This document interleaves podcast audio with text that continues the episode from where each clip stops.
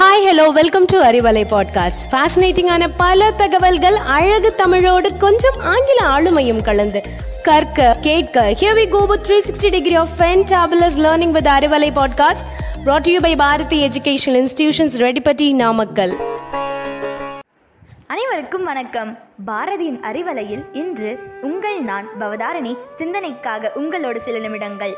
ஒரு ஊர்ல ஒரு நல்ல மனிதர் இருந்தார். அவர் ஏழை மக்களுக்கும் தேவன்னு வரவங்களுக்கும் சந்தா வசூல் செஞ்சு உதவும் நல்ல குணம் படைத்தவர்.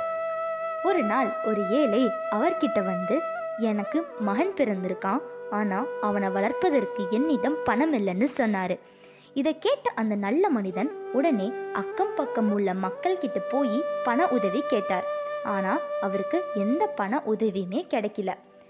இதை நினைச்ச வருந்திய அந்த நல்ல மனிதன் ஒரு வள்ளலன் கல்லறை கிட்ட போய் நடந்ததெல்லாம் சொல்லி வருந்தினார். வீட்டுக்கு வந்த அந்த நல்ல மனிதர் அவர்கிட்ட இருந்த ஒரு பொற்காசை இரண்டாக துண்டித்து ஒன்று அவர் வச்சுக்கிட்டாரு இன்னொன்று அந்த ஏழை மனிதனுக்கு கடனாக கொடுத்தார். அந்த பொற்காசை வச்சு உன் செலவை பூர்த்திப்படுத்திக்கொள் என்று அந்த நல்ல மனிதர் அந்த ஏழையிடம் கூறினார். அன்னைக்கு ராத்திரி அந்த நல்ல மனிதனின் கனவுல வள்ளல் தோன்றி நீ சொன்னதெல்லாம் நான் கேட்டேன். ஆனா எனக்கு பதில் கூறதா உரிமை இல்லைன்னு சொன்னாரு. என் வீட்டின் அடுப்பிற்கு அடியில் ஐநூறு பொற்காசுகள் கொண்ட ஒரு சிறிய கிண்ணம் இருக்கிறது. அதை எடுத்து அந்த ஏழை மகனுக்கு கொடுத்து உதவி செய்யுங்க அப்படின்னு சொன்னாரு.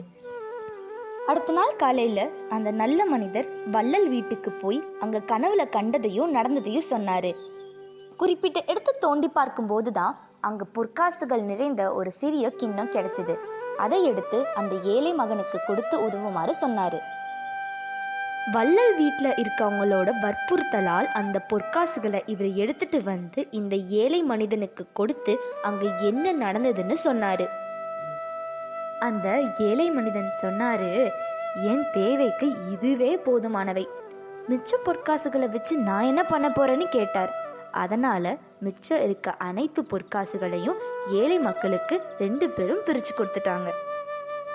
இந்த கதையிலிருந்து நம்ம என்ன தெரிஞ்சுக்கணும்னா சிறந்த கொடையாளி யார் என்பது தான் இறந்த வள்ளலா வீட்டாரா இல்ல அந்த ஏழை மனிதனா? ஆமாங்க சிறந்த கொடையாளி அந்த ஏழை மனிதன் தான் உங்க எல்லாத்துக்கும் காரணம் என்னன்னு தெரியும் நினைக்கிறேன். கடுமையான வறுமையில இருந்தும் அதிகமா அவரு ஆசைப்படவே இல்லை. அதுதாங்க காரணம். மனநிறைவு என்றால் என்னன்னு தெரியுமாங்க? நாம் மட்டும் நல்லா வாழ்ந்தா போதும்னு நினைக்காம நம்ம சுற்றி இருப்பவர்களுக்கும் உதவி செஞ்சு வாழ்வது தாங்க என்று கூறி உங்களிடமிருந்து விடைபெறுவது பவதாரணி.